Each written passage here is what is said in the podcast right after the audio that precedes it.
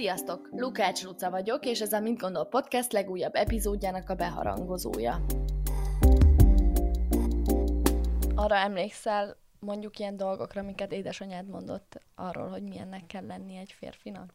Nem, nekem ő mindig azt hajtogatta, hogy olyan vagy, mint apád. És ez engem nagyon felidegesít. De ő milyen, vagy mire gondolt ez alatt? Hát ilyen negatív ö, tulajdonságokra. Most nem is tudom pontosan, hogy már mire, csak, csak ez a mondat, ami megragadt, hogy valamit. Mert rossz gyerek voltam régen nagyon. kirúgtak az ál, ál, általánosból, kirúgtak harmadikból, meg megbuktam mindenhol, le se érettségiztem, és akkor anyám mindig hajtogatta régen, hogy olyan vagy, mint apád, és az, az engem idegesített, az bántott, mert én az ellentétje akarok lenni.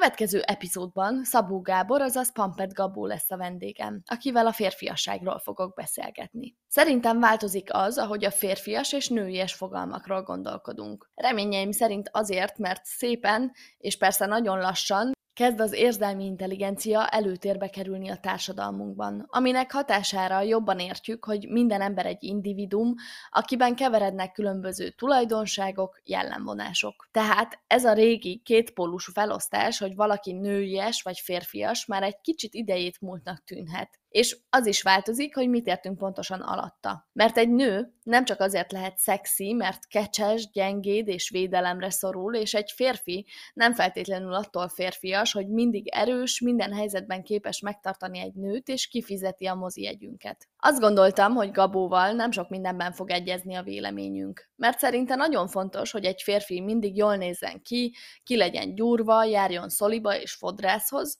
de a beszélgetés végére végül is kiderült, hogy azért van olyan dolog, amiben egyetértünk. Én Gabóban egyébként egy elképesztően meleg szívű srácot ismertem meg, aki szívesen tud meg új dolgokat a világról, és folyamatosan, tudatosan fejleszti önmagát. Érzékeny, és mindezt felismeri vállalni, és legszívesebben az egész klímahelyzet felelősségét magára vállalná, ha valós esély lenne arra, hogy tényleg érdemi változást érjen el. És akkor te rosszul voltál? Hát akkor nagyon egy elveszett ö, voltam mentálisan. És mi, mi mozdított ki belőle?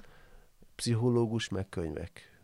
Milyen könyveket olvastál? Hát önsegítő könyveket. Emlékszel valamelyikre? Vagy... Persze, Napóleon Hill gondolkodj és gazdagodj. Az a könyv az ne- nagyon nagy ö, benyomással volt rám. Jövő héten csütörtökön jön a teljes beszélgetés. Addig pedig megtaláltok az interneten, Lulli Lukacs vagy mit gondol néven, és vigyázzatok magatokra, sziasztok!